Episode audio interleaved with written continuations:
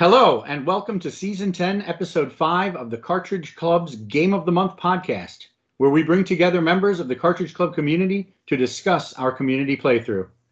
If you're new to the club or are interested in participating in future months, please join our community Discord, our forums at cartridgeclub.org, or follow us on Twitter at CartridgeClubNA. We'd love to see the hashtag Cartridge Club used whenever you talk about one of the games we've selected. I'm Eric, the Mighty Q Dog, here with Melissa, Mrs. Q Dog. Hello. And on behalf of our rotating pool of hosts, I'd like to thank you for tuning in. Additionally, on behalf of the entire Cartridge Club community, I'd like to give special thanks to our Patreon Club backers. It's January, and once again, we're playing a classic Sega Master System game that even NES fans are envious of Phantasy Star. Joining us to talk about the game is Jeremy. Jeremy, why don't you tell us a little bit about your history with gaming and your experience with Phantasy Star? All right. yeah, so um, you know, I had the pleasure of growing up with a Sega Master System. Um, you know, and Phantasy Star, while it wasn't you know the first game or first RPG that I uh, played, it was the one that like really got me into video games. You know, it was the first game that I played that seemed like a really well-rounded uh, experience. Uh, you know, between stories and progressions, uh, graphics, sound. You know, I feel like it was the first game that really had that full uh, package. You know, um, and you know, kind of going back and playing it as an adult, um, you can kind of see, you know, where like maybe the story isn't as fleshed out in the game, but that's why you have to supplement it with the instruction manual, and that you know, having that instruction manual there as a companion uh, to the game is like was like really helpful and uh, fun thing to have. Um, actually, when I was uh, in fourth grade, I actually I created a tabletop game based on uh, Phantasy Star, and uh, it was overly complicated, and I could never get it to work uh, properly. But it was a lot of fun to put together, at least. Um, wow, that's fun. so for versions that I played, I played Sega Master System, um, obviously first. Uh, I played uh, the versions that are on the Sonic Ultimate Gaming collections, and then the Sega Ages Switch version, and that's the version I played this time, and it's the version I usually play when I go through another playthrough of the game. Okay, and we also have Cody. Cody, why don't you tell us about your uh, history with the game? Um, my history with the game, uh, growing up, being a uh, you know living the time of the Sega Master System, uh, my mom wanted to get it, and me and my brother always interjected our own input into the uh, games we would per- we would get if uh, they weren't a gift, and um, we were against it. We wanted other stuff. We got Golvellius, uh, we got uh, Wonder Boy. Um, just we had just picked other games. We thought that looked too complicated. So as time went on and um, I uh, eventually collected my own Sega Master System and my own games. It was probably about 2001 is actually the first time that I actually ever played it. And I played it uh, just a, uh, I just bought a straight card off at eBay. Um, I wasn't thinking on the aspect of oh let's get a CIB you know like I do now because it has the instructions and all oh, the yeah. extra art. So I just had that blank cartridge, popped it into the system, played it on a newer flat screen CRT in the bedroom, and it was like a 19 inch, and I did it with headphones on, so I could take it all in, you know, and uh, it was it was uh, kind of like a changing moment, you know, to the, the Phantasy Star series because prior to that I had only played Phantasy Star 2 briefly with 3 I wasn't into it at the time and then 4 so uh, that you know that was my introduction into Phantasy Star the original game and uh, I played through it. Really enjoyed all the aspects of it. it. The dungeon crawling, you know, really pulled me into Shining in the Darkness thoughts. I really like Shining in the Darkness. That's probably one of my favorite games. Oh yeah. Um, and for this month, uh, you know, um, I played the Japanese version because I'd played the U.S. version. It was probably you know, 20 years ago, you know, a little over 20 years ago. And I think I might have played it once more in between to refresh my memory on the history of it because I eventually played through Phantasy Star 3 did four again, and then I uh, got into the online Phantasy Stars. And uh, you know, there's some, definitely some cues that uh, come from the original in the future episodes of Phantasy Mhm. Star. Okay, now I think these two guests have all have played the game in the past before, Mhm. but I think our next guest, this might be his first playthrough, and our, our guest is James. James, why don't you tell us about your history with the game Phantasy Star? Well, um, zero. Literally zero. uh, that's why I think you actually asked me to join, is because you wanted a perspective from someone that had literally never dabbled with it at all. Mhm. And uh, this is also being the perspective of someone that doesn't. How do I say? It? I enjoy RPGs, but they aren't my they aren't my thing. Besides, you know, I've enjoyed some of the earlier Final Fantasies. Obviously, Final Fantasy VII is one that kind of actually really made me start to love the whole genre. Mhm. Uh, but you know, it typically would go like uh, I played Mario RPG. I would call that you know a very beginner's one by any means. Like it's very beginner for an RPG. Uh, but I enjoyed that as well.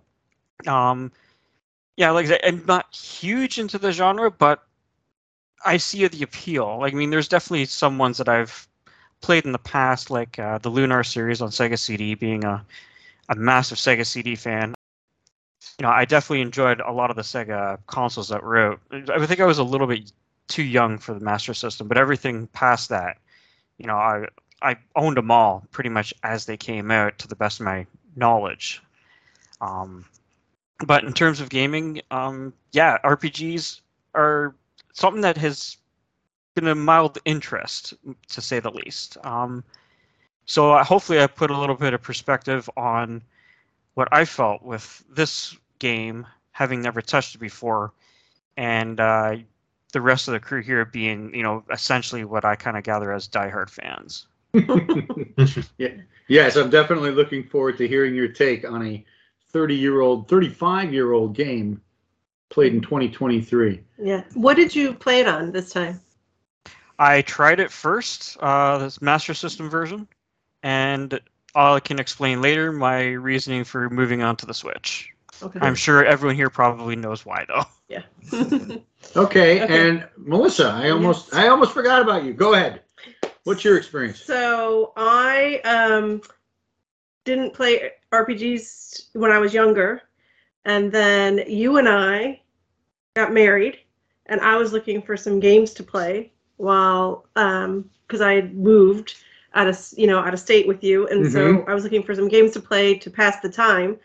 And then you suggested that I try this RPG, one of your you know favorite series of RPGs and that you said you would help me. And so i said all right let, let's do it. So i played phantasy star back in 2001 also or was it? Maybe it was early 2002 i can't remember. Either way, yeah, Um, and uh, so you helped me play it and i remember um, i remember really digging it. I mean i got a little notebook out. I took little notes to remember different things and stuff because i never because i felt like there was so much information coming at me in terms of weapons and armor and where you had to go and what you had to use and whatnot. So Mhm. I um, I really enjoyed it, and so this time around I said, "Oh, I'm going to play it again." And this time I played it on the Switch Yeah, because there are some you know advantages to doing so. absolutely. So Yeah, we'll talk. We'll talk about the different the Mhm. different versions of them um, as And- we go. And I, I even played a third version that's correct. this time, Yes. Um, which I'll mention briefly here. We're not really going to talk about this version. Mhm. I played the Sega uh, Ages remake for the PlayStation 2, which was a Japan exclusive. Um, but there has been an English translation patch, a fan translation, and so I played that, and that added some very interesting things. But I really want to focus sort of the discussion on the Master System version. Yeah. And so, uh, with that in mind, what I'd like to do is just give a little bit of background. I, I'm only going to give a little bit of background on the game, and then uh, we're going to segue right into sort of the story. Mhm. So we are going to have some spoilers here, but um, the game was originally released in Japan uh, on December 20th of 1987, and it came to the U.S. in November of 1988, which makes it um, it's actually one of the first console RPGs in the United States. I think Dragon Warrior predates it, but it came to the U.S. before Final Fantasy even. Um, though in Japan, I think they were they were contemporaries. But it makes it one of the earliest uh, U.S. release uh, Japanese RPGs, and it came to the Sega Master System.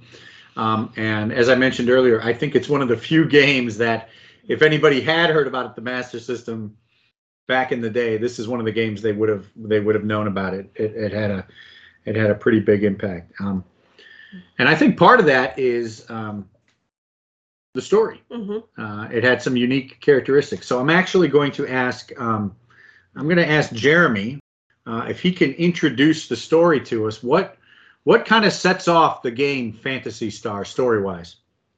Yeah, sure. So, uh, you know, the setting of Phantasy Star is in this uh, three-planet solar system called the Algol uh, system.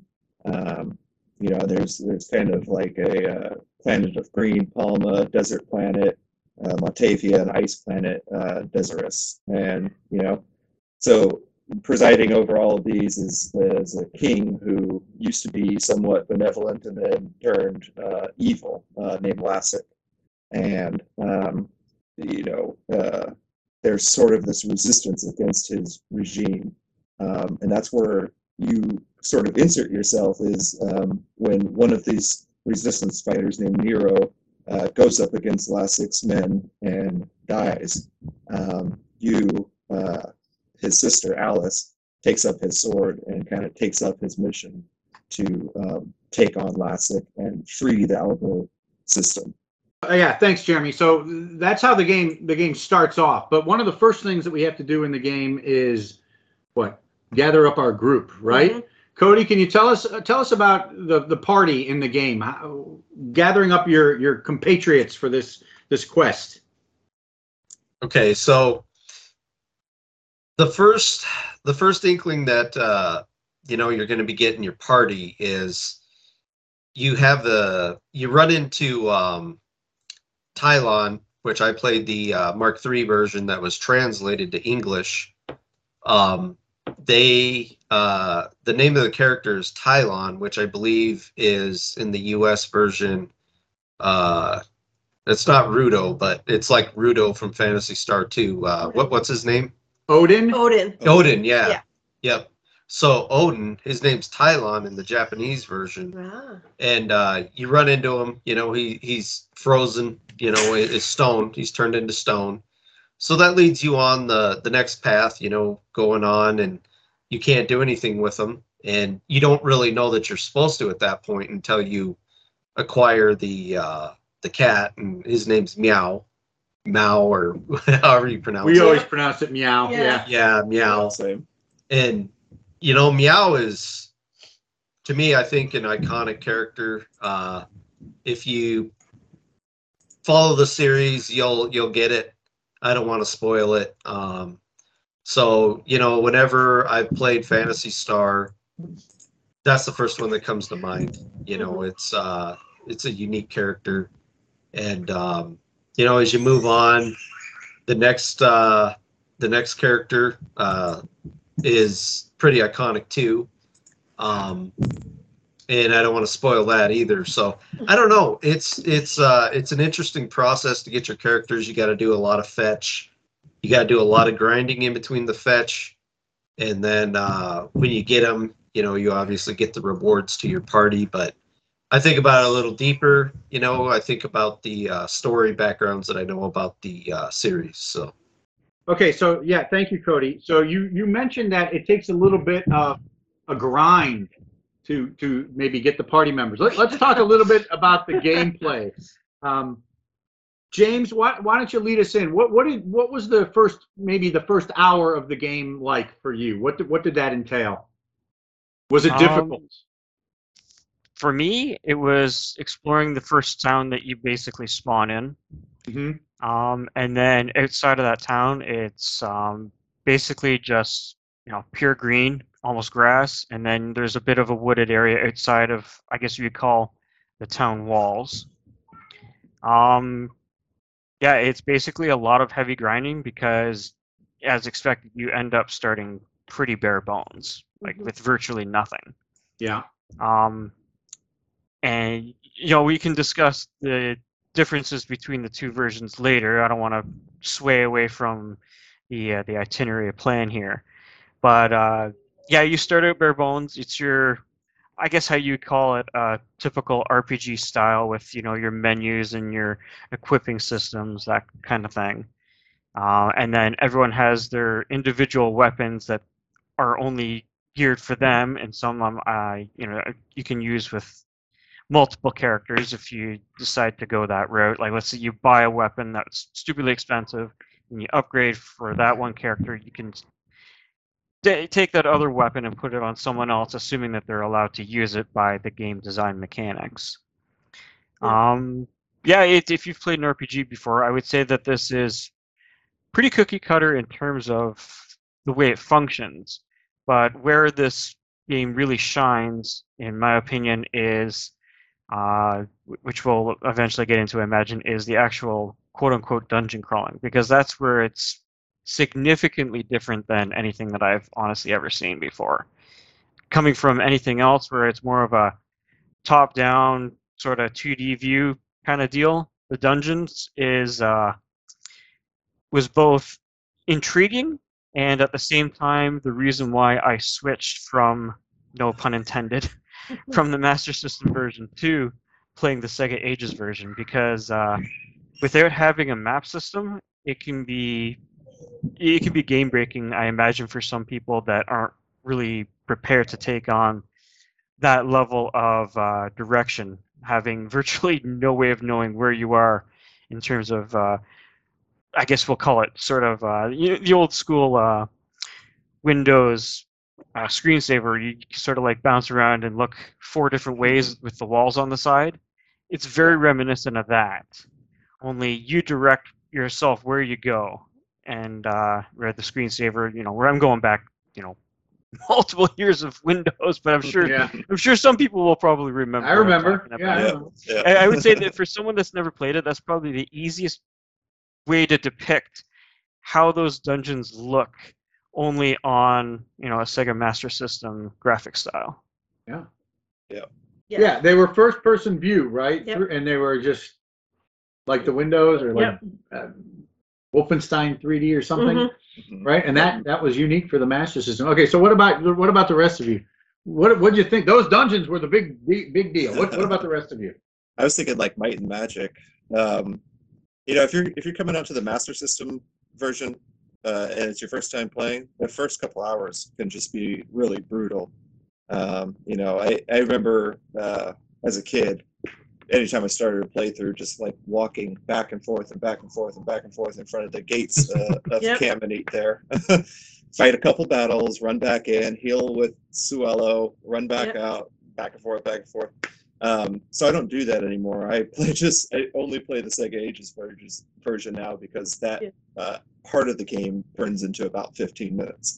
Yeah. I, that's what I did too. And I remember, like, I remember when I first got Meow, and I went out and like, she he died like right away. And I was like, oh, I guess I gotta like walk around a little bit more and build them up. And in the Sega Ages one, I think they get built. They they get stronger faster than in the Master System version. definitely yeah definitely you know and, and talking about the dungeons and, and mapping it and everything you know if you played this when uh, it was first uh, released you know it's probably common for you to like grab some graph paper uh, use that to map out the dungeons. Uh, and in fact you know when uh, i first met eric and melissa you know and we talked about this game it, uh, bringing up that graph paper is almost like a secret handshake with people who played phantasy star. You know back then it's like you got the graph paper? You save your maps? Yeah you did. Yeah, You Yep, got for sure. yeah, and it's actually unique to Phantasy Star One that they did the first person dungeons, which was a disappointment to me. I you know, but when I heard about the Genesis versions that they Mhm, they didn't carry that forward because it was such a unique a unique point mhm, in the game. mhm. uh, a selling point or aspect of the game, the first person, especially on an 8-bit system. It was Mhm. really remarkable to see um, back in the day. But while you're in the dungeons, Mhm. you're not alone. Nope. Talk, let's talk about the battles. And, and there's a couple of unique things about the battle. Who wants to jump in? Tell us about the battle system. yeah, so uh, the battles, you know, anytime you switch to battle, it, it changes to that first person perspective that like you know you get in the dungeon um you know and and depending on where you're at uh uh, palma i think has like four different backdrops that you can have and Montavia and Dezoris just have the one um, for each of them um, but uh, on palma depending on what kind of terrain you're on you know you can have different backdrops um, and then with each with each battle you have a single enemy you're looking at similar to what dragon warrior had except that these enemies can almost be stacked. Uh, I guess is the best way to describe it. So, you know, you might have one enemy in front of you and then five or six different hit point bars on the uh, side of the screen. And that was their way of like showing that you're fl- fighting multiple enemies. Um, and there's no way you can select uh, which enemy you want to attack. Uh, enemies with a single hit point hit just as hard as enemies with full HP. Um, Yeah, and it, it was like kind of annoying too because it was like, and and they wouldn't if you had your whole party. Let's say we were at your whole party, all four of them. They wouldn't all hit like the first one and just Yeah. get rid of that guy. They'd all hit random ones. So like the the fight would take longer because you're like, just get just do one guy and get rid Yeah. of him. Yeah, yeah, uh, yeah. Inevitably, you'll just be like uh, taking away chunks of hit points Yep. against all six of them simultaneously, and they're all Yeah. just kind of, uh, you know, hitting you back the whole time. That's Yeah. what makes the guns so great in the game. Um, something I want to talk about later because uh, Bean and I were talking, and he was surprised that I didn't beat a uh, boss in the game and all the playthroughs that I, have, I had done on the Sega Ages version. Version, but uh, we could talk about that later. Okay, let me talk, let me talk briefly, uh, you mentioned the backdrops. Um, That was another really, I Mhm. thought, a really nice selling point, something they regressed when they went to Phantasy Star Two, for example, which didn't have any backdrop, hmm just a blue grid. Well, Two, we- three, both, yeah, Yeah, both of them? we should talk about too, like the there's there's different planets, right, that you fight on. Oh, you're- yeah, you're playing yeah. Through. So you've got Palma. I mean, you've you've got Palma, which is like a That's where you green, start. yeah, green planet, and then um, you have Motavia, and that is the uh, desert planet, hmm and then Dezoris is the ice planet. And so you have three planets that you basically fight on at different times, and so each time you'd have a battle, the background would change depending on what planet you're on. You Yeah. know, so it was it was that was kind of neat. That was kind of cool, yeah. and too, like on Palma, there's areas where there's water, and so if you're fighting a water monster, you'd see water in the background Yeah. instead of the trees or whatever. So let, let me let me push on that a little bit. Um, you you mentioned we're in we're in three different planets, Mhm. but this is an RPG, isn't there supposed to be magic and swords? Uh, James, what what's going on with this RPG? What, what what's the deal, man? There's there's space travel and there's magic. What what'd you think of that? Uh, it's it's quite different, but um, like I said, and you don't um, you know, purchase your your spells or anything. Uh, you get them with your experience, and uh, what I found with that was it made an incentive to grind once you knew that that's how it happened, which was kind of cool because I'm used to, yeah, again, limited RPG player, you know, getting say something like materia or whatnot. This was just pure level grinding, and uh, that's what got a lot of your abilities, and including you know, uh, not even just straight up magic, but uh, it could be for helping the party through different scenarios. It was uh, it was different, but uh, at the same time, once you get used to it, it's actually kind of it's forgiving once you get used to it. How how everything sort of comes together. Um, but I will say, um, actually, I guess uh, Cody, he might have a better idea. If I, hopefully, I'm not going off a tangent too much, but I don't know if we'll come back to it. Um, with your translation that you did from the Japanese to the English, I'm curious. Just I just gotta ask. Um, I know that you talked about the different characters having different names. How about uh, the translation for the uh, the enemies? Because I found some of the enemy names either made perfect sense, like a scorpion, you're f- battling a scorpion, or then you can get something called an owl bear, which is nothing like an owl or a bear. It's literally a eyeball with wings. Yeah, I, I, I- I think that overall, I think they were the same. I was trying to uh, do some comparisons uh, from what I remembered. Uh, Owl Bear was in there, you know, obviously the different colored variants. Um, as far as I can tell, I think they were the same, but I had read in the past, and I, I, I think somebody had said that there was a couple different variant names, and I'm not sure which ones those would be for sure. I might be wrong, but I thought I'd read that somewhere that the Japanese version had different naming for a few of the enemies. Like it was a whole different variant. No, I was just curious if like the Japanese version was again like winged eyeball, and then somehow that translation just got completely butchered when it came over here. I was just literally had to bring it up because as I was going through the game, like wow, some of these enemy names are really out there. Well, I wonder too if that was maybe like a lost in translation because I know I like mean. some of the like when you in some of the towns there's shops right where you can buy armor and there's a secondhand shop and then there's a first food shop which Yeah. which sold burgers and cola. But I wonder if that was supposed to be like a fast food shop. Oh, it certainly was. And yeah. then then like the owl bear might have been like an owl bat because it had like big eyes like an owl, but then it had wings like a bat. I mm-hmm. don't know. I mean, there's you speculate whatever. yeah, Yeah. it's I could see that. Yeah. James is absolutely right. Owl bear makes no Yeah. sense. It's a flying eye with wings. Yes. Not an owl, not a bear. But actually, I want to, if I can, I- just for the record, I want to mention sort of the translation aspects of it and what we're going to be, what I want to kind of focus on, at least for this podcast, is we're going to be talking about the English translation of the Master System version. And so I want to mention the character names also because one thing that's confusing about the character names is they they do come back in other episodes and they and later games on the Genesis in the US and they have different names and they're supposed to represent the same characters. In the game that we're talking about on the Master System, our main character is named Alice. Mhm. And it's a it's a woman, Mhm. which was unique at the time. I don't know that we necessarily need to talk about that, but having a female protagonist that was un, a little unusual. Yeah. Her name is Alice. Uh, we mentioned Meow, who looks like a little cat named Meow. Mhm. Um, and then Cody mentioned Odin, who Mhm. goes by other names, but in the Master System version, he's called Odin. And the last character, who I don't think we've named yet, Mhm. is Noah, Right. who is a wizard, or they call an Esper. And I remember showing this game to a buddy of mine in the late 90s, and he said, Oh, Esper, oh, they took that from Final Fantasy VI. Mhm. And I'm like, Well, no, they didn't, because this game predates Final Fantasy VI by like six years or something. So um, that, that character, did I mention the name, is Noah, Yeah. and sometimes goes by Lutz. Mm-hmm. Um, but uh, there's there's definitely yeah. Jeremy, were you gonna say or Cody, were you gonna say something? Uh, you know, the characters in the Mark III, which would be probably the uh, definitive original cut. You know what I'm saying? Is Uh-huh. Is the way to think of it.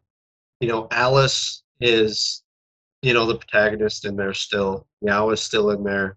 And then you got Tylon, in which I don't, you know, that I don't think that has any tie to the future. But the name of oh, uh, Noah is Lutz Yeah. Mhm. in Yeah. the Japanese version. Yeah. So, um, so so yeah. So there there definitely Phantasy Star does suffer from some inconsistent translating. And uh, depending on how much of a purist you are, you might go for one thing or another. But for the purposes of this podcast, we're going to use, I think, the U.S. Master System names, and I think those are the same names that were used in the Switch version, which I think is the most popular version between at least this group of people to Mhm. play. Okay, so we we we talked a little bit about how there's um, magic Mhm. right? We talked a little bit about the battles, I guess. Uh, do we want to talk? What do we want to talk about? Well, there's also like what I thought was interesting was like you know like you got space travel, right? So Mhm. you're traveling, uh, you get a spaceship eventually, and then you travel by space, and then each of the um, each of the planets also has like their own uh, vehicle, other vehicle that you use on the planets, right?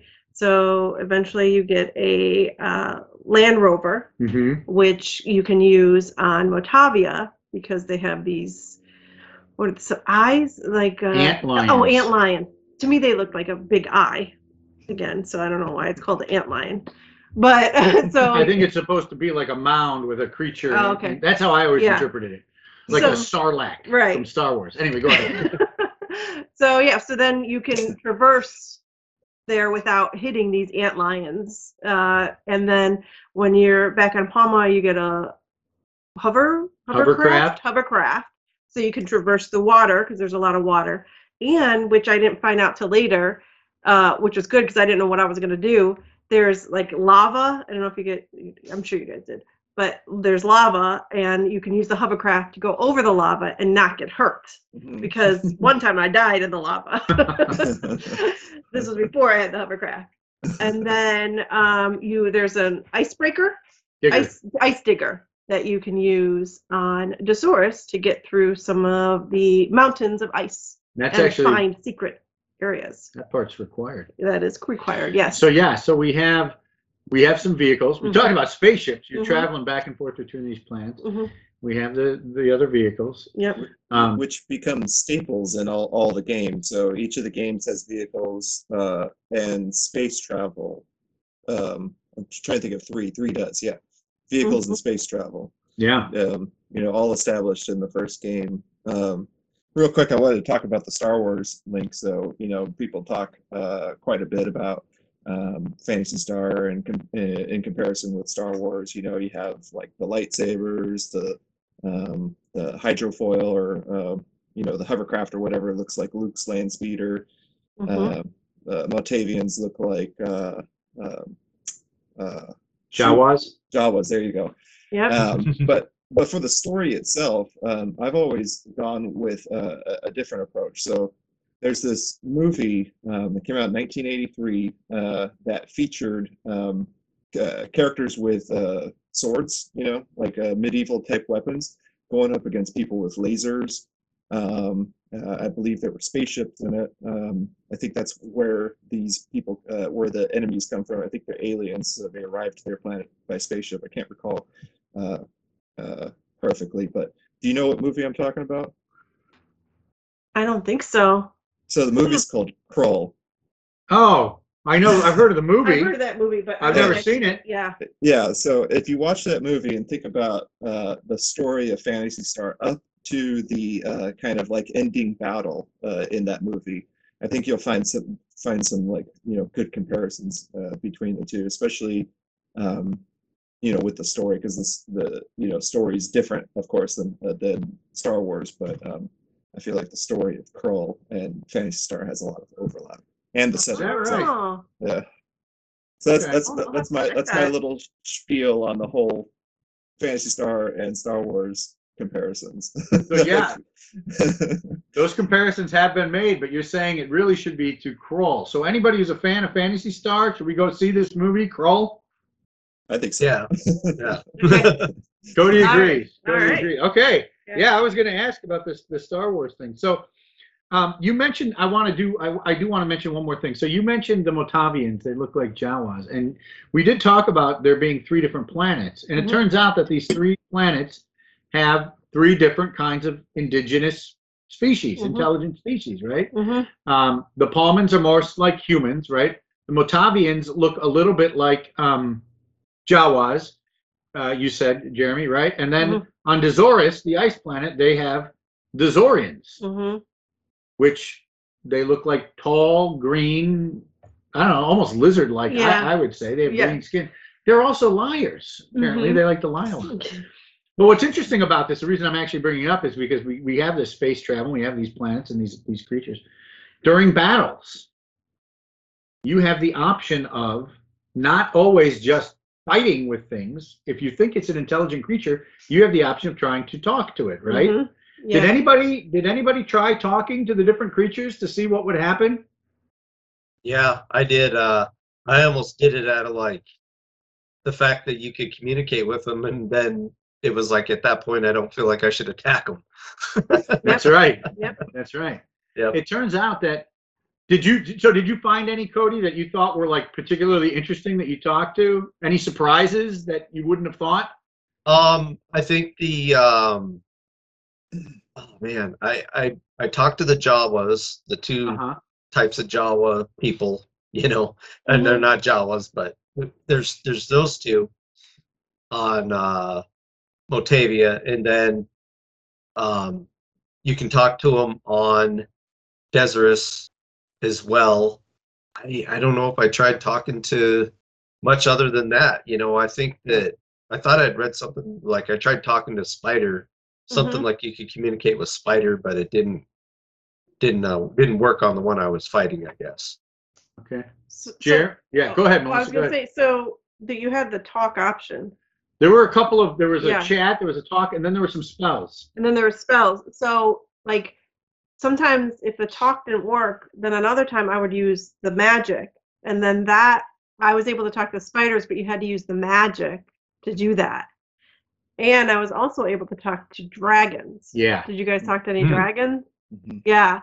So I think I had to use Noah's magic though to talk to dragon because his talk magic was more powerful. Yeah. So and then then you don't have to fight him. Yeah.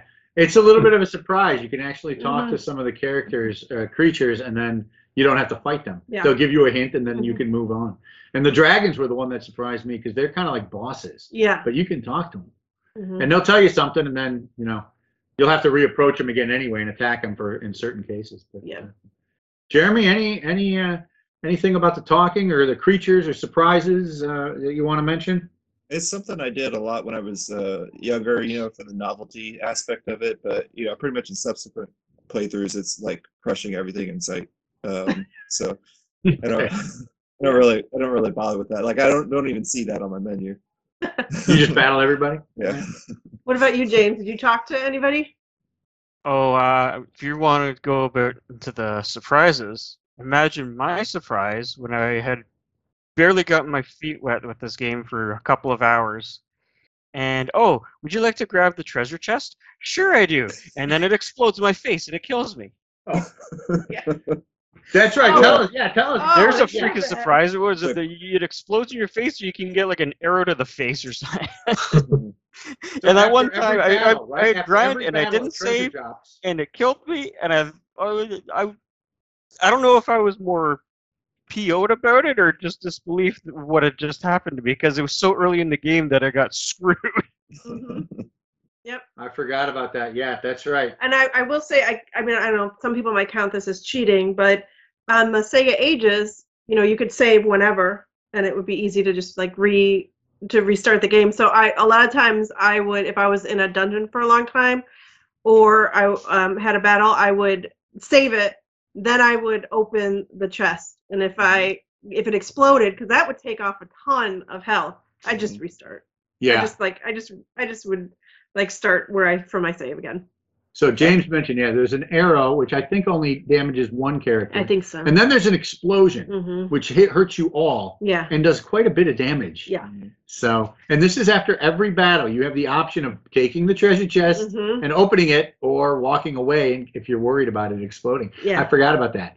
So yeah, they can punish you even after death. hmm Yep. Okay. All right. Well, so so you mentioned the treasure chest kind of killed you. So let's talk a little bit about the difficulty of the game. We we talked about sort of maybe the beginning of the game is kind of a slog where you have to grind and go back and forth real quickly. But what do you guys think of the overall difficulty of the game as as we progressed into the dungeons that got harder, multi-level?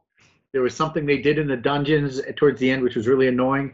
Mm. Um, Jeremy, what what you what what do you what can you tell us about the difficulty of this game in all your playthroughs? Yeah, so as a seven-year-old, uh, impossible. Um, you know, Yeah. I, I uh, coming out of that starting area, um, trying to figure out what to do. Uh, you know, couldn't couldn't do it uh, at that age. And actually, my dad and I played this together. Um, and there used to be this great system that or, or hotline that uh, Sega had called that was one eight hundred USA Sega. And it was a free service, and you could call up and you can kind of tell them where you're stuck at in games, and they would tell you what to do next. So, any of the puzzles in this, like uh, how to get the road pass, you know, from the secrets, um, uh, where uh, ha- Hapsby or whatever was located. That All was right. all. Yeah, that was all knowledge I gained from that hotline Mhm. because, uh, yeah, it just wasn't happening for me. Yeah. Um, t- today, uh, obviously, like I play this game it's like the back of my hand. Like, um, you know, I could I walk through the order of steps like like like nothing. You know, it's like it'd be like someone like speed running Super Mario Brothers or something like that, which is Right. something I I can't do, but I could play the heck out of Phantasy Star. Good. Cody, what about you? What what about the difficulty for you? Um, I feel like in the amount of time it had been had, that is that has actually passed since I uh, pre-played it before. Uh, this round, it really reminded me uh, how grindy it is and how different it feels from like a a current day RPG. You know, uh, classic RPGs. You know, growing up playing them, you were in for the grind and you knew it, and that was just part of the acceptance. Nowadays you play an rpg it feels like you're getting rewarded a lot faster. And uh, i can tell you that it, it, it was a long time. I was doing the gate walking slowly walking over to uh, Sh- uh, Xi'an, uh, Scion, whatever that next town was. Yeah. Mhm, slowly working my way out there and actually going into that optional dungeon on X or that dungeon basically is optional. Um, you don't have to get the item that's in there, but uh, it um, I, I worked my way out that way to get experience, and it was uh, it was a tough grind, you know, to get going. And I'm the type of guy who would like to give myself a little bit of a lead, so I was working to about a level 10 and 12 before I decided to move forward, you know, and I would I would take periodic steps like that. mhm. And the experience, you know, as it goes on, that that that gap just gets wider and wider. And I I made it to a level 29 on all my characters on the playthrough. I don't even know what a max is. And I felt like I'm like, man, I should be one hitting some of this stuff, you know, Yeah. thinking you should be, and you're not, and you're looking at like an 8,000 point uh, experience to get to the next level, and you're only getting 54 to 100, you know, depending on what it is. So it, it's definitely a grind. You know, I can't imagine uh, going any higher than that. You know, you'd have to just been bored out of your mind, wasting time grinding the heck out so you could just one hit the end game if that's possible. I don't know if there's a max level. I don't know. If Yeah, there is. I've never hit it. Thir- 30 is the max level. Um, I haven't Oh. hit that. I haven't hit that since I was a kid. Uh, you know, like you said, bored and just playing over and over. because the the amount of experience you have to gain, like starting at 25 uh, through 30, is like three times what you had to gain from one through 25. Like it's it's Really? a ton. Yeah, and you don't ever one hit uh, any of the enemies. The the damage you do is so random, and that kind of like brings us back to something I wanted to bring up before was that um, you know Dean and I were talking as I was trying to fill out my monster compendium. I had missed something, and he he was uh, like, "How how could you have missed that one? It was Medusa." So I don't go and fight Medusa anymore. I don't bother with the Laconian axe because the damage being so random, it's useless. You know, it's it, for me, it's a lot better to have the laser gun. You know, e- even if even if you're fighting one enemy, 20 guaranteed damage, I think is a lot better than you know whatever random stuff can happen. Like you could get like one through five easily. I've seen that happen with the Laconian axon uh, later enemies. So um, yeah, laser gun all the way. You know, as soon as you get the Luveno and you can fly to Dezoris, grab that laser gun, good to go for the rest of the game. Yeah. Oda That- doesn't need anything else. That's interesting that you said that because I had wondered that too. mm-hmm. Yeah, you know know, 'cause I, I'm- I, did like the laser gun, but then I was like, oh, the Laconian axe is supposed to be better. So I used that, but then I, I wondered the entire time Yeah. if I had chosen the right one. So yeah, Yeah. the gun, the gun is Jeremy. You alluded to this. I'll make it explicit. The gun does a guaranteed 20 damage to every enemy every turn. It's one of Odin's weapons, and it's it's the best gun that he can get in the game. Um, but yeah, it's Mm. it's a guaranteed 20. And I've wondered about the Laconian axe myself. That's his most powerful, Mm-hmm. you know, single hit weapon. But hmm that gun, that's pretty good. because because even at level 30 even at max level you're you're not one hitting any of the uh you know monsters from Dezoris or in Bi- Baya Malay or whatever the Really? name of that last dungeon is yeah you, you just, you'll just never be that strong enough with the uh, with the damage formula that uh, this game has so the constant damage is way better Very valuable. Very valuable. Yeah, I mean to add on that, I definitely would say once you start the uh, last uh, dungeons of importance, you know, four or five, you know, 4 Mm-hmm. there, yeah, you're not one hitting any of that stuff, and like there is a big variation between you'll you'll be getting slimes that were like early level enemies still popping up in there that are worth high amount of gold. You know, they're just in there to help you get the gold because I mean the the difficulty with the monetary system, you know, uh, it was substantial. I mean, just to get the base set of armor off of Palma, it was like ten thousand or something for the was it the shields or the armor or like seven thousand for the shields and then ten thousand for the the diamond armor and then you know the swords that you could acquire i mean it was it was expensive you were grinding for gold You're grinding for gold. You're grinding for experience. Yeah, and this is. We'll talk about the Switch version a little later, but they ba- they balanced that out a little bit. Mhm. But before we get there, I wanted to ask James because moments minutes ago, Jeremy said something about the road pass, Mhm. and I think that's one of the first things that trips people up in the game. James, do you did you get far? Did you how did you deal with this? See, this is like the road pass is like one of the first things in the game that I know really trips people up. How did you do with that part? Uh, you're talking about the accessibility difficulty, I- as far as I understood, was what people are kind of discussing here. Um, I'm going to say that this doesn't hold your hand very well at all. I, I, in fact, I would go as far as to say that it can be mostly cryptic at times. Uh, without honestly having an online guide, I don't think I would have. I, I probably would have texted you back and been like, "Yeah, I'm out. Find someone else for this."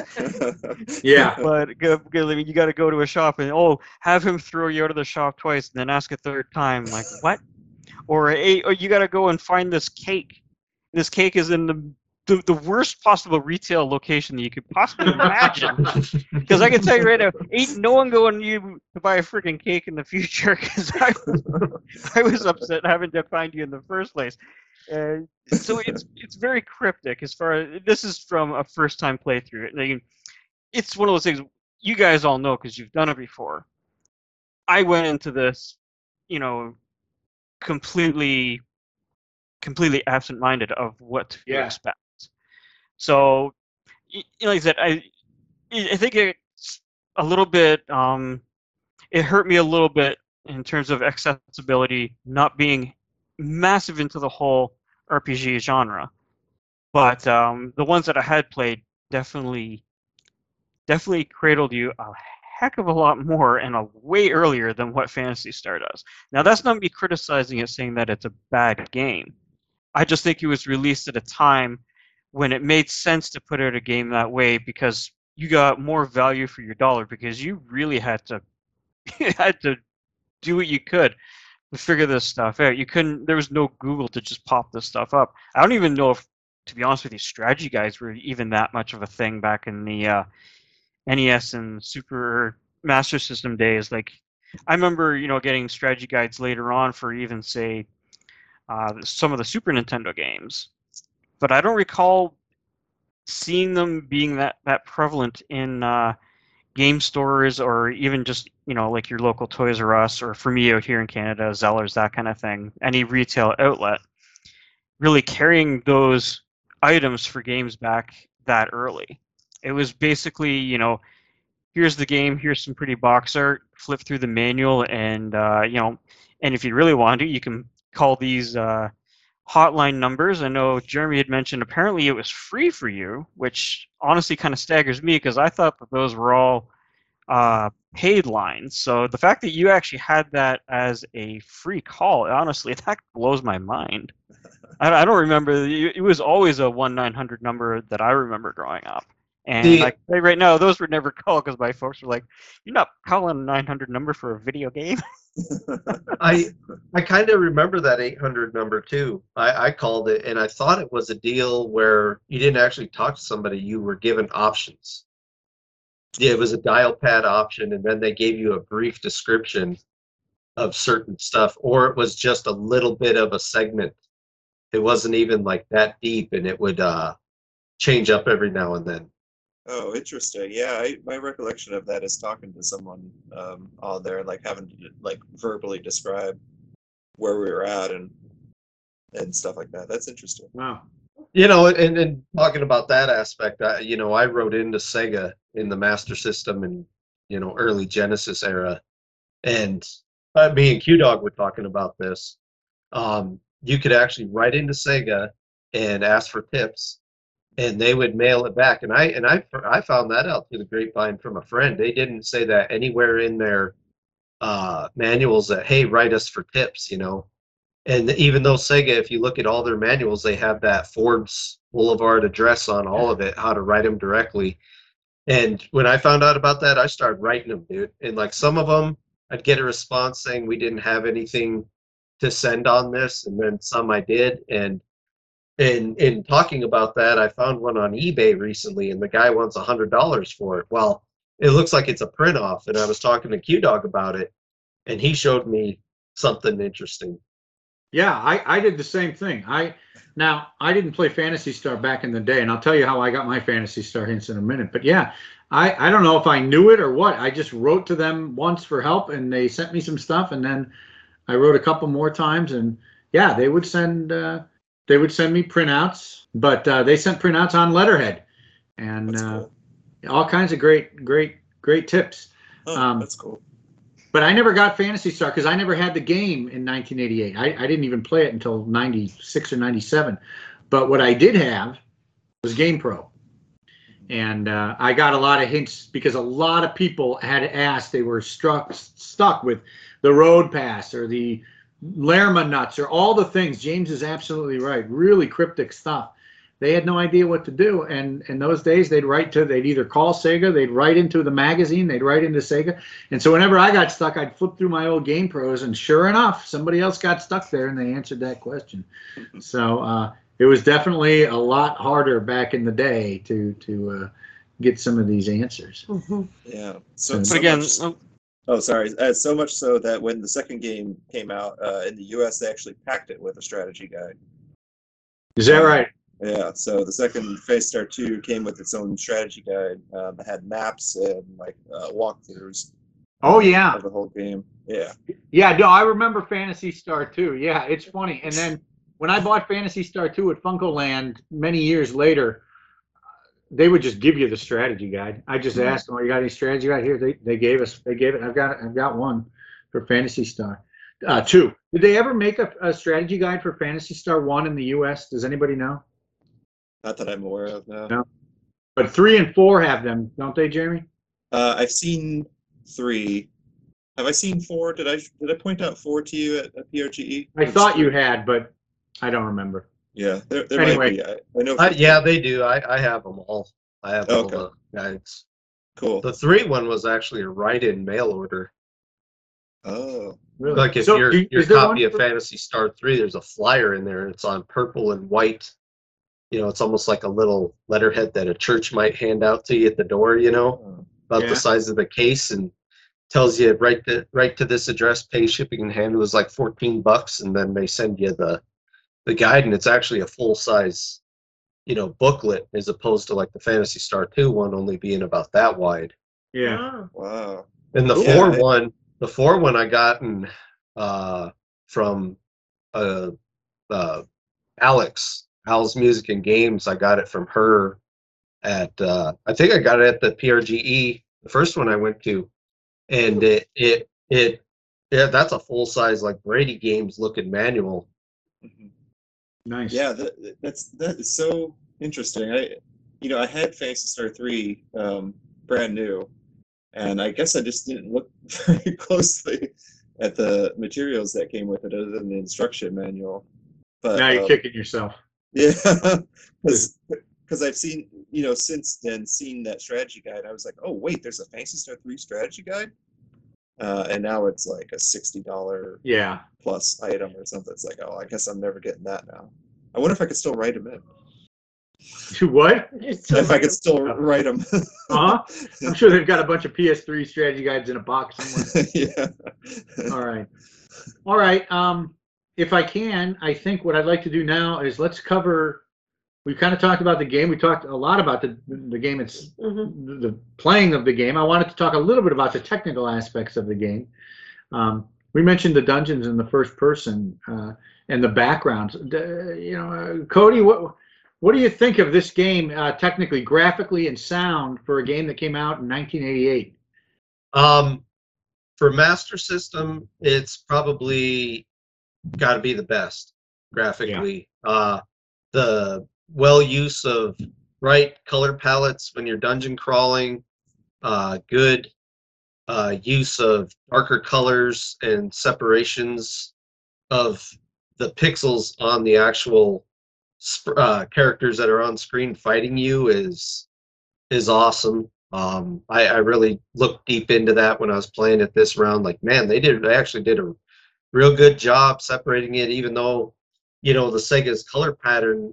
When you look at like other systems of the time, uh, it seems so much darker. And with that, it's it's so so much more vibrant, and uh, the actual uh, outer world uh, interactive areas when you're along a coastline. Like I was just staring at that, like, dude, they did an awesome job with the waves coming in on the beach and seeing the waves out in the water, sequencing with it all, and uh, uh, it's just awesome. I mean, all the dungeons had a different color scheme for the most part, the uh, especially the the key point ones. Mm-hmm. Um, just the animation effect when they did their attack, you know, like when you were talking about the Laconian axe uh, not being worth anything, it had a cool little animation that popped up when it hit. You know, it seemed really wide and broad, and you could see it. Is and you know, I always like seeing the laser the laser gun shots, though. You know, and the sound effect. You know, you know, it had a pretty Mhm. good Yep. sound effect thing going for it too. I mean, Master System, they just I don't know, man. It's it's a sad state of things when you look at how technically powerful that game is for the time. That they could have done that with a lot more, Mhm. but that's Yep. that's going into Sega, you know, territory decisions there. But Yeah. yeah, I mean, overall, I think the game looks uh, amazing for the time. I would argue that uh, you know you, you've seen people they say, oh well, this is the uh, the titles that were uh, push the limits of the console, and I I would absolutely agree that this probably is me not. I mean, I'm familiar with this Master System library, even though I didn't grow up with it. I've played quite a bit of it through emulation. I got a little bit of a collection behind me over there, and uh, Off camera? Off camera. I know it's sad. I, actually, no, I lied. No, there it is right Oh, there. there it is. Hey, there we yeah, go. there, there's the white spines. I, I moved things around recently. Um, you know, it's uh, if honestly, if you were to sit someone down having never known what it was on and they're familiar with the Genesis, I would not fault them thinking that it's a Genesis title because it honestly looks it it doesn't look like it belongs on the Master System. Considering some of the other titles that I've played, it's honestly it looks remarkable by comparing to anything else that the library has to offer, at least that I have played. And uh, like you guys said before, like it would be something that the NES owners would be jealous of at the time. And yeah, like I mean, it it honestly looks absolutely killer when you take something like the original Final Fantasy for comparison. It's like night and day what a, how much of a different immersive experience it is compared to just your 2D view where yeah everyone's familiar with it. Phantasy Star really was on like, when they produced that they thought you know let's try and do something different that's really going to knock people's socks off and I think they really they really drove it home with that. Mhm. Um, but I will say that I did prefer the uh, the music, the the enhanced music. I forget what you guys called it on the Ages version. I preferred that over what the Master System had to offer, but that's just a personal preference between the two that I had played. Okay. Jeremy, uh, I want to ask you, but tell us, I think you know, tell us a little bit about the sound. Uh, do you know what he's talking about, the two different sound things? Tell us a little bit about what that is, and then give us your impression of the sound and, and, and video. Yeah, definitely. So, um, you know, when the Master System came to the US, uh, they released it without the FM sound module uh, in it. So, uh, you know, all the music that you hear and sound effects that you hear uh, in in the US, you know, for games released in the US, are different than you know the, their Japanese counterparts, as, as far as I understand it. Um, and and so with this new Sega Ages release, um, they gave you that option to bring back that FM sound, you know. So for people who only played the US Master System version, it's like a totally new uh, thing for them. and it's actually become my preferred way to play the game. Um, you know, although I still have that nostalgia and that love, like I'm hearing the game, uh, the opening theme in my head right now as I'm talking about it, as PSG audio. but uh, I play it with FM sound now, and I, I think you know if the Master System had released with you know the FM sound capability, um, and correct me if I'm wrong, I'm pretty sure that's what that's what it is. I don't know too much about the inner workings of the system, but um, that it, that this game probably would have garnered a better um, reception here in the states. Um, Yeah. because it, it you know like uh, like Cody and James mentioned you know graphically you know you look at that sprite work not only is it like vivid but it's large you know that while Dragon Warrior had some good sprite work um, it's it's a lot smaller you know and you, you look at these fully fleshed like monsters um, you know the backdrops of all the uh, um, battles and everything um, you know so that that aspect of the game, uh, you know, tops what was available on the NES at the time. It's the sound, I think, that um, you know, had you had that FM sound capability, would have really like elevated it to uh, like a legendary status. You know, for whatever reason, um, Phantasy Star, I you know, I think anyway. I don't know. I don't do a lot on online spaces, but I feel like it's still kind of a, a niche like um, game series, you know, especially when it comes to uh, straight up role playing game because it, it stopped being a straight up role playing game in 1994 when uh, Phantasy Star 4 came out and it turned into an online, um, you know, kind of. Uh, is it, is it? It's a multiplayer online game. I've never, I haven't really played the uh, online Phantasy Star games. Whereas the other ones continued on, so their legacy was able to uh, grow. But when you come back to their origins, you know, people still think of like Dragon Warrior One, Final Fantasy One as being legendary games.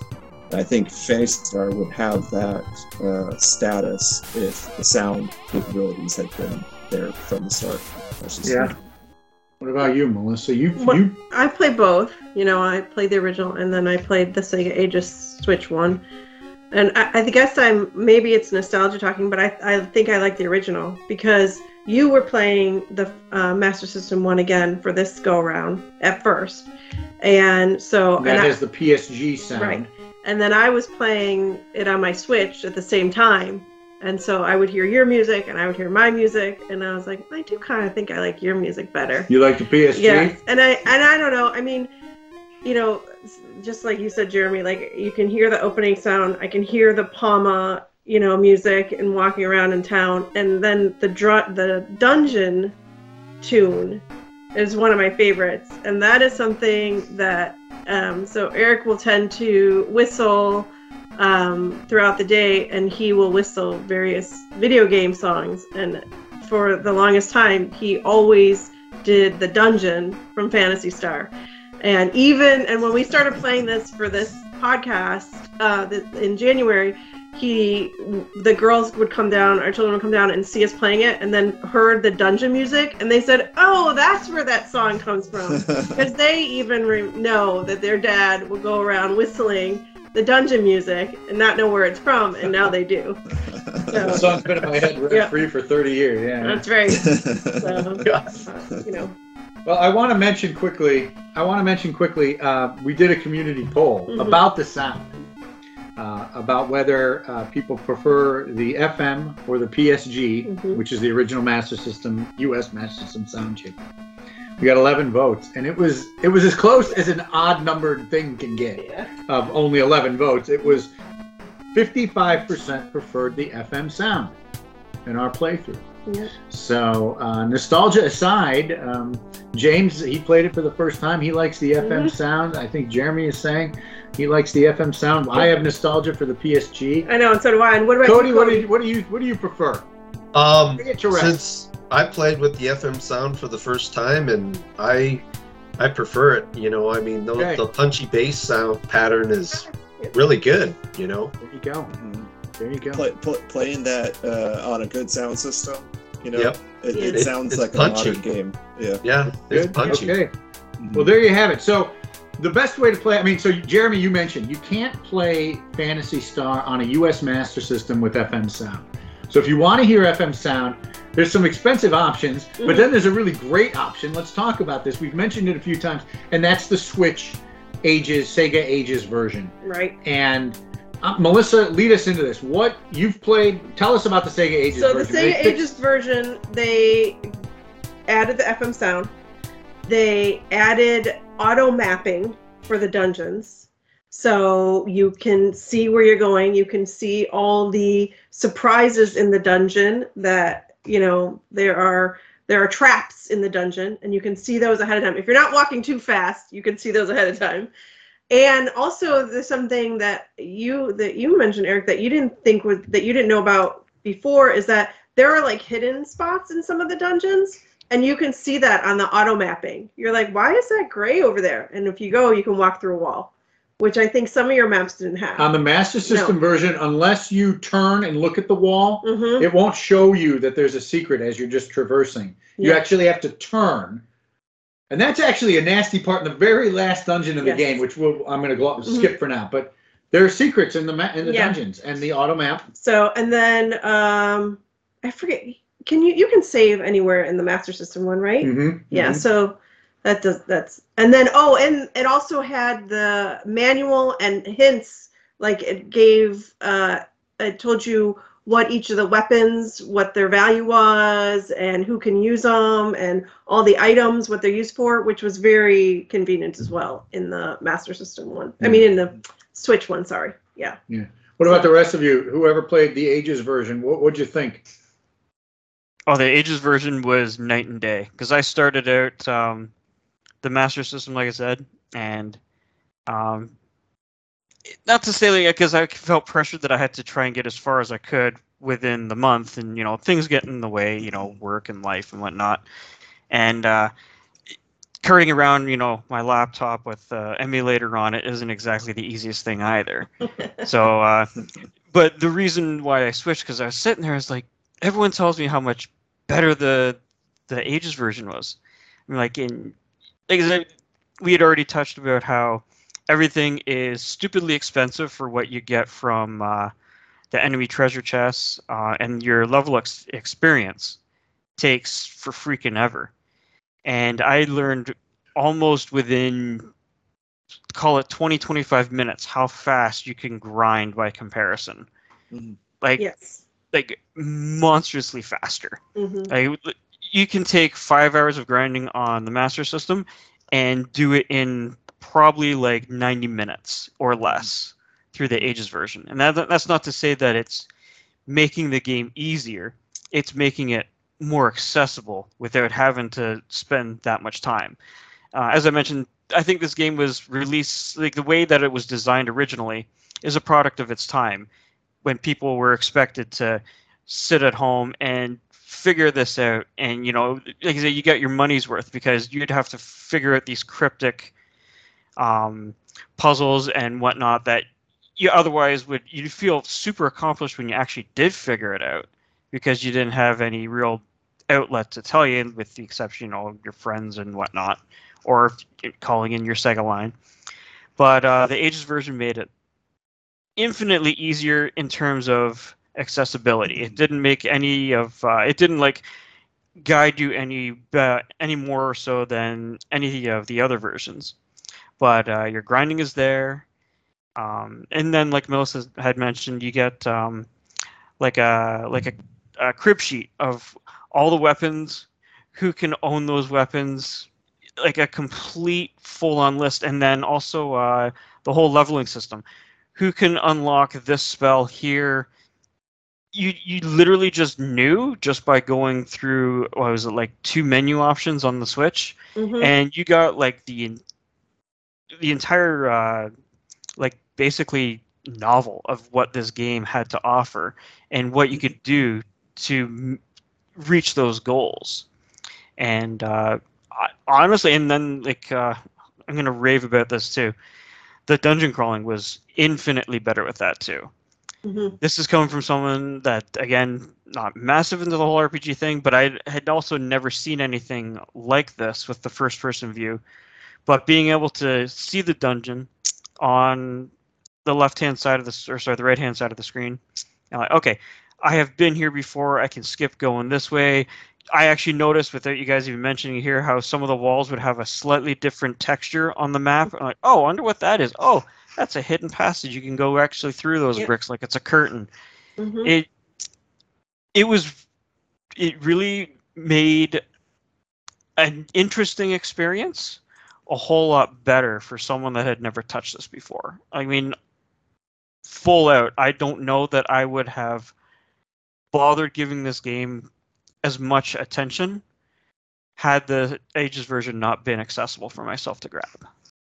Yeah, so just one more thing to mention, you guys brought up, you know, pretty much all the, you know, good uh, quality of life improvements. Uh, the last one is it's not uh, available by default. You actually have to map a, a, a button on your controller to it, but the ability to fast forward. Um, so there's a couple enemies that are particularly uh, long with their battle animations, you know, zombies and ghouls and slimes in particular Oh yeah. that you can um, you know hit that trigger button or wherever you map it to that's where i mapped it to but uh, and fast forward You know about that? No, I didn't. What I Yeah. did, I should also mention that uh, when I was playing, Dean told me on stream that you can also walk faster. You can choose. You, there's a there's a setting. I did that too. That made things a lot nicer. Also. Yes, Yeah. that made things a lot nicer too. So But oh, I like that because yeah, the the slime. It was like, ugh, you know. yeah So- the ghoul, ghouls and zombies So they didn't. So the Sega Ages version on Nintendo Switch maintains the sort of Master System graphics and sound, including the Japanese FM sound. But then it added all these quality of life improvements like Mhm. auto mapping and speed and all that kind of thing. So it's it's really it's really a great way uh, to play the game, right? It's really faithful to the U.S. version with all these nice things added. Yeah, and I think like for me too, like when I first played it, you know, back in 2001, 2002, I had more time, right? We didn't have children, you know. At that time, I didn't have a job, you know, and so I had more time. So playing the Master System version was doable. And now being able to play it on the Switch, you know, on the go, and you know, in a lot, you know, faster time, that is makes it makes it a lot more enjoyable for Yeah. me too. Yeah. It's it's really Yeah. it's it's really a great version, and I, I want to take this opportunity to talk a little bit about some of the ways that we can, or or you can, or other people can play uh, Phantasy Star. Of course, we talked about the Master System cartridge. Um, we've talked about the Sega Ages version, which goes on sale on the eShop all the time. Uh, if you can, I that's my my recommended way to play it. Um, I know there was a release of it it's a unlockable on the Sonic's Ultimate Sega Genesis Collection, Mhm. which was for Xbox 360 and PS3. And I'm going to just make a quick plug for the uh, Sega Ages version for the PS2. If you have a way to do it, um, there's a fan translation uh, on the PlayStation 2, which really is a graphical overhaul. They add a Yeah, ton of story graphics. elements. Yeah. They added a ton of weapons and RPG elements like status effects, all kinds of things. Um, has anybody here, I guess Cody is probably the most likely, has played the Sega Ages version? No, I haven't played it. I can tell you though, I was hyped for it because right around the time that I actually played Phantasy Star for the first time, I, I had read in a magazine that Conspiracy Entertainment, or whatever the studio was, was making the port of that to the US for the PS2. And I waited for years, and then finally they came out and basically said it was canceled. Yeah. They were going to do two, they were going to do the whole series, yeah. from my understanding, like that. I was really disappointed when I heard it was canceled. Yeah. Jeremy, did you say that you've played it? no I, i've never played it that's that's something that's always somehow eluded me i've only uh, seen video and pictures of it but uh, it's something i really want to try out at some point Okay. But really, really, I think the Sega Ages version on the Nintendo Switch is is one of the best ways um, to to play Phantasy Star these days. I I definitely highly recommend it. Um, I'd like to now. I, I think what I'd like to do now is maybe go around and get people's final thoughts. And I'm going to ask everybody. Curtis does this. He does the three questions of doom. Ooh, And I don't remember all three of them, but I'm going to ask you the ones I do remember. Um, I'm going to ask everyone, uh, give us your final thoughts, and then um, rank the game out of five. And Curtis doesn't accept half points, so integer one, two, three, four out So of we, five. we could accept half. no, I want to do what Curtis does. So Okay. no half points. You got it. You got to stick to it. So we'll just go through this. Um, Jeremy, what are, what are your final thoughts on on Phantasy Star? And then I'm going to ask you some questions of doom. All right. Uh, so Phantasy Star, you know, is a, of course, as I mentioned, a staple in my uh, video game history. You know, it's what got me into RPGs. Uh, to this day, uh, RPGs are my preferred uh, game to play. Um, you know, it all really started with my love for Phantasy Star. Um, my dad and I played this side by side growing up. You know, as we discovered new things, we would um, we would have separate save files. But as we discovered new things, one of us would save over the others, and effectively, you know, we were playing on a single save file. And actually, something funny. Can I talk about the ending a little bit? Yeah, go ahead. We skipped the ending. Yeah, go ahead.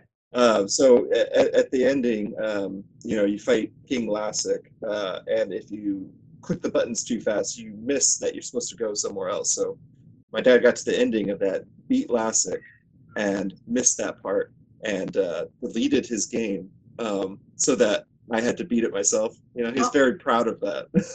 Oh, so he came up and told me after I got home from school. He goes, "Hey, I, I ended up beating uh, Lassic, but uh, you got to do it yourself.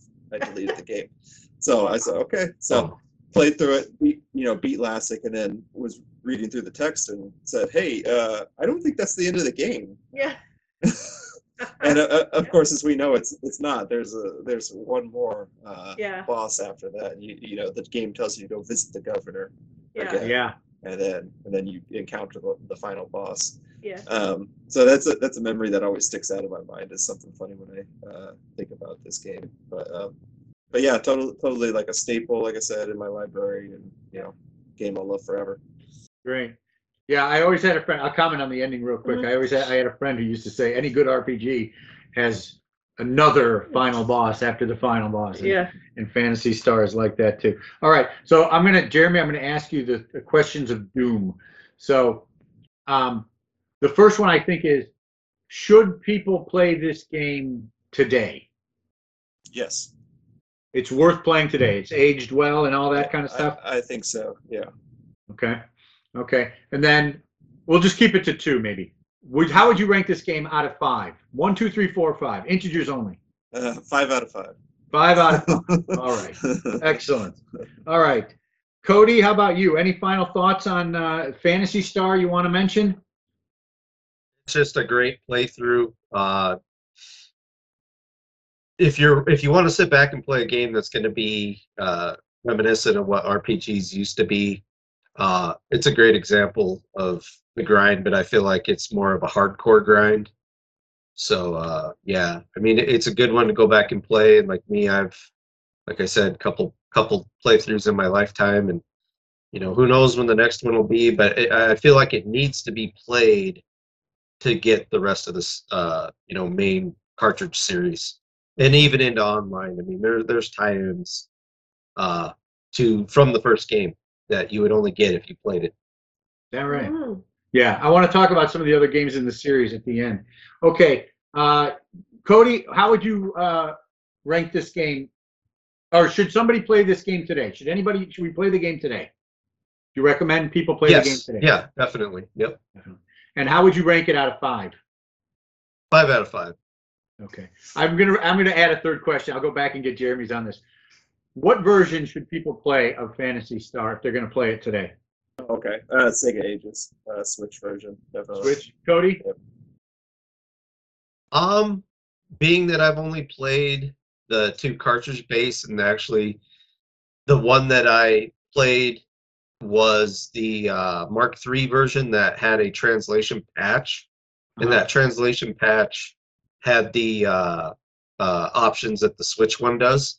So I use 2x walk speed, 2x EXP, 2x gold, and uh, I still put at least 20 hours into it. You know, it was like six streams just to finish up the last few dungeons was four hours. So even with those settings, when you can even augment them even further, I mean, yeah, I mean, I would say play the Switch versions, or you know, unless you know how to patch ROMs, um, don't you know pl- play one with those quality of life, and you'll probably, you know, if you want that quick experience, play the Switch one. Okay. Okay, James, what do you think of Phantasy Star?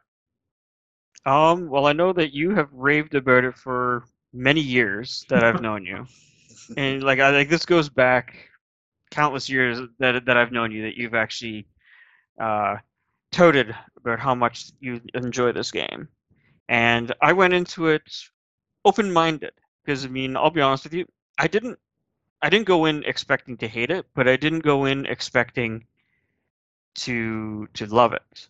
I went in open-minded, thinking, well, I'll, I'll give it a decent chance, being that I'm not super huge into into the genre, and I I'm glad that I tried both versions that were accessible to me, the Master System, because I, you know me, I'm a purist. I like to play it as pure as I can, Mm-hmm. but I quickly found out that that's probably not always the best case when you can, as you guys are touting it as quality of life improvements.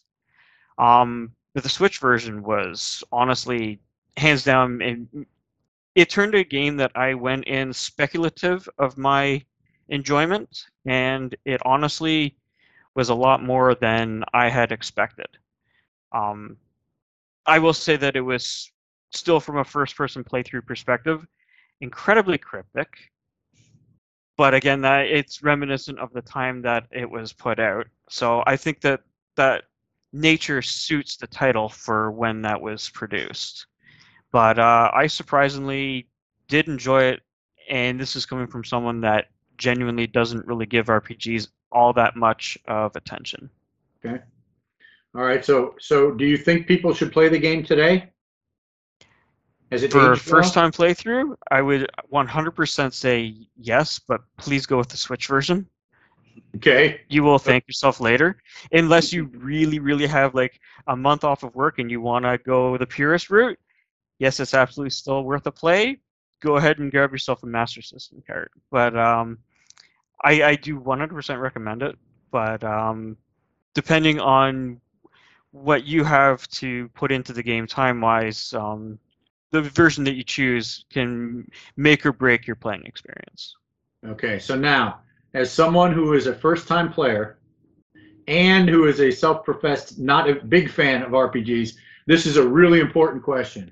I want you to rate the game. And don't let the fact that everybody else has rated it a five so far. We're looking for a really honest review here. What would you rank this game out of five? You know what? Full tilt. I am going to because you won't allow integers because you know. grr. Curtis, go ahead. Um, I think it's entirely fair giving it a four. Four. I- I personally think that I, I, I see why you guys did it for your side. You guys have the nostalgia for it. I Yeah. don't. But honestly, if it was most any other RPG that I would have tried, I would have probably not even bothered going more than a handful of hours through it. And this one, this one, I saw, honestly, really did surprise me in terms of enjoyment for for what it was. And um, yeah, I, I think four is incredibly fair. Um, would I love to give it a five? I would, but I it's just a little bit too cryptic for my taste for for figuring out what you needed to do and having to rely going online. But again, if it was 30 plus years ago and I had nothing but time on my hands and just going to school, then you know I might have had a little bit more chance to kind of grind that out. Excellent. Mhm. Excellent. Good. Yeah. I, uh, always interesting to hear the take of a, a first time player. Melissa, you want to give us your last thoughts and, uh, Um, well, Phantasy Star is my first RPG. Mhm. You always remember your first. so um, I still enjoyed it this time around. Uh, I probably enjoyed it more because it did take less time. Uh, and um, it, you know, I like RPGs. I don't play a lot of them because they do take up a lot of time. I mean, you, y'all know I'm still on Octopath, and that's been like three years, four years now, five years. Yep. I don't know. So, um, but I'm loving. I'm still loving that game, and I and I I do only like turn-based RPGs, and this may be why, because this was my first one. It's turn-based, so um, I definitely love it. I say definitely, yeah, play it. You know, um, and play it on Sega Ages Switch. Um, the quality of life improvements makes it, um, you know, some of those things that you dislike about RPGs. This overcomes it. So I definitely say that, and I'm I'm gonna give it a five. I'm gonna give it a five. You're giving it a five out of five. And did you gonna- rec? And which version did you I recommend? the Switch version. Yeah. Okay. hmm Okay. And should people? Did you say should people Yep. still play it today? People should play it today. Play it on the Switch. It'll be a great, you know, little RPG that you play. And it doesn't take a long time on the Switch. It really doesn't. Yeah, because they sped Yeah. up so much stuff.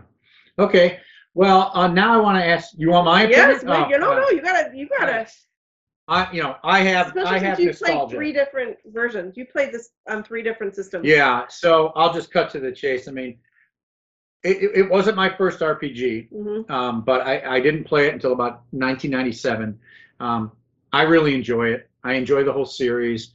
Uh, it, you know, whatever. I, I would probably, certainly as a Master System game, it's a five out of five. hmm Uh, we talked about graphics and sound and all that stuff. It is just, it is just head and shoulders above anything that was available at the time uh, of its contemporaries. Uh, so it's definitely a five out of five. And uh, as far as which version I would recommend, because I have some nostalgia for it, I do recommend the Sega Ages version on Nintendo Switch because of the mapping and all that stuff, and because it stays true to the original. Um, if you have the means, though, the PlayStation 2 Generations version is really good. It really fleshes out some of the story and adds some more modern RPG elements, uh, which I found was really interesting. Um, and sh- do I recommend anybody play it today? Yes. It, as James has mentioned, it's a little bit older style RPG, but there is Google, there are walkthroughs, you can get through it, you know, and uh, it, it's a lot of fun to play, especially if you're into sort of the old, the old style uh, RPGs. So yeah, um, you know, we, we all love, we all love the game. Yeah. So from there, I wanted to ask, where do people who have played Phantasy Star go from here? We've made an allusion to a number of the other games. Um, Cody, what what should what you've played? Fa- people who've played Phantasy Star One, what do they do next? You, you, Any other games? you, like- you got to go in order. Phantasy Star 2. Uh, you know, my, my, my thoughts on it, you, you got to play the whole series and take the story in while you're doing it. Don't just rush the experience because uh, I know with like Phantasy Star 2, I've played it more than once already in my lifetime, you know, maybe three, four times. Uh, Phantasy Star 3, I've done a couple, in which I'm honestly kind of thinking about doing a run of them all again after playing that. And then Phantasy Star 4, I've done uh, no, numerous amount of times because uh, I can tell you, like one of the last times I played it, um, it it really tied a lot of things in that I hadn't seen before. Uh, like with in the first game ties in, you know, there's some things that tie into it. You got to play them. I mean, i i and even going into the online, you know, Phantasy Star three, fantasy concepts of Phantasy Star three and 2's story go right into online. Phantasy Star Online, right? Right. Yep. Okay, Jeremy, what about you? You have any thoughts about what players uh, should do with Phantasy Star series? Yeah, like Cody said, definitely play in order. Uh, you know, so you play the first one, hit the second, third, fourth. Um, the, the third is a, a little bit of an offshoot. You know, it doesn't seem very obvious where it fits into the overall story um, until closer to the end of the game. Uh, but four does a nice job of tying them all together. And four really is like just you know kind of the perfect uh, culmination of the whole series, and just kind of um, you know really sends the um, you know traditional RPG uh, game series off uh, r- really nicely. Um, you know, it, it uh, it's probably the one with the best like fleshed out story.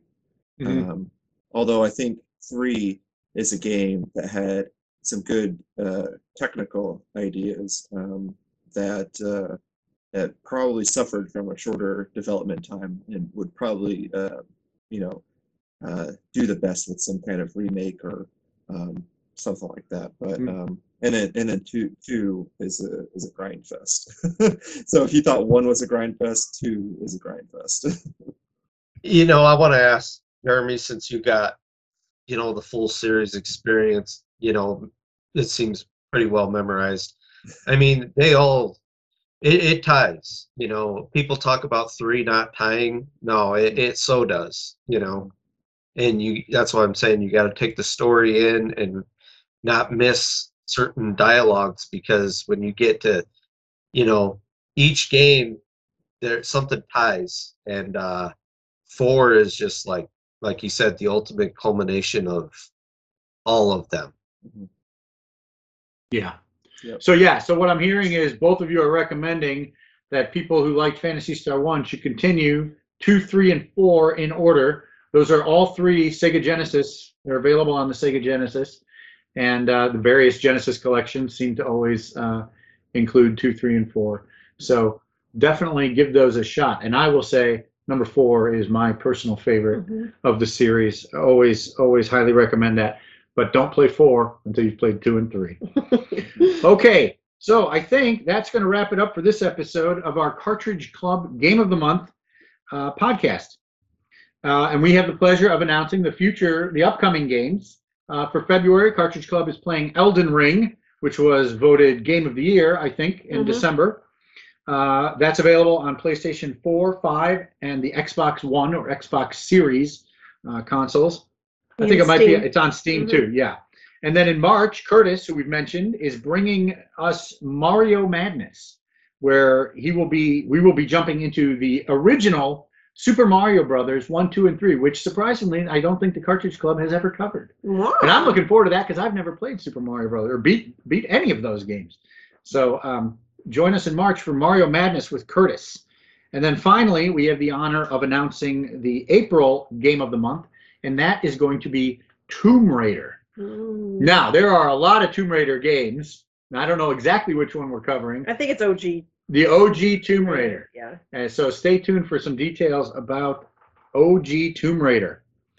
And again, if you'd like to get involved with the club, I'd encourage you to follow us on Twitter at Cartridge Club NA. You can also visit our Discord for all kinds of discussion about past, present, and future games of the month. There's also the Cartridge Club forums at cartridgeclub.org and the Facebook community and group pages. To those of you interested in supporting the club beyond a review on the podcast app of your choice, I'd like to mention that the club is entirely funded by pledges made from other members of our community. We are extremely grateful to those supporters, and if you're interested in becoming one of them, please look into how you can do that at patreon.com slash cartridge club.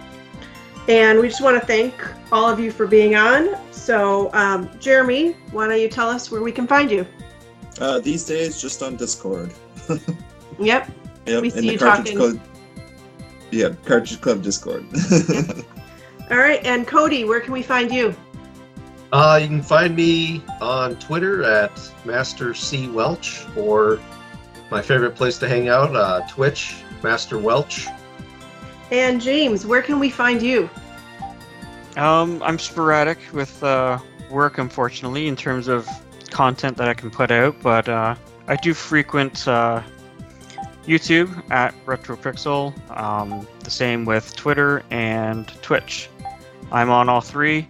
Again, I'm not super consistent with putting out content, but when I find time, I end up doing like two or three videos all at once, and then I'll go absent for a period of time, and then I'll dump down another two kind of thing. But uh, in terms of Twitter, um, I try to keep on top of that every couple of days, and uh, Twitch, as much as I would love to stream more, I don't. But um, you could throw a follow on there, and when I do go on, um, I generally prefer the uh, older kind of arcadey style games, platformers, that kind of deal.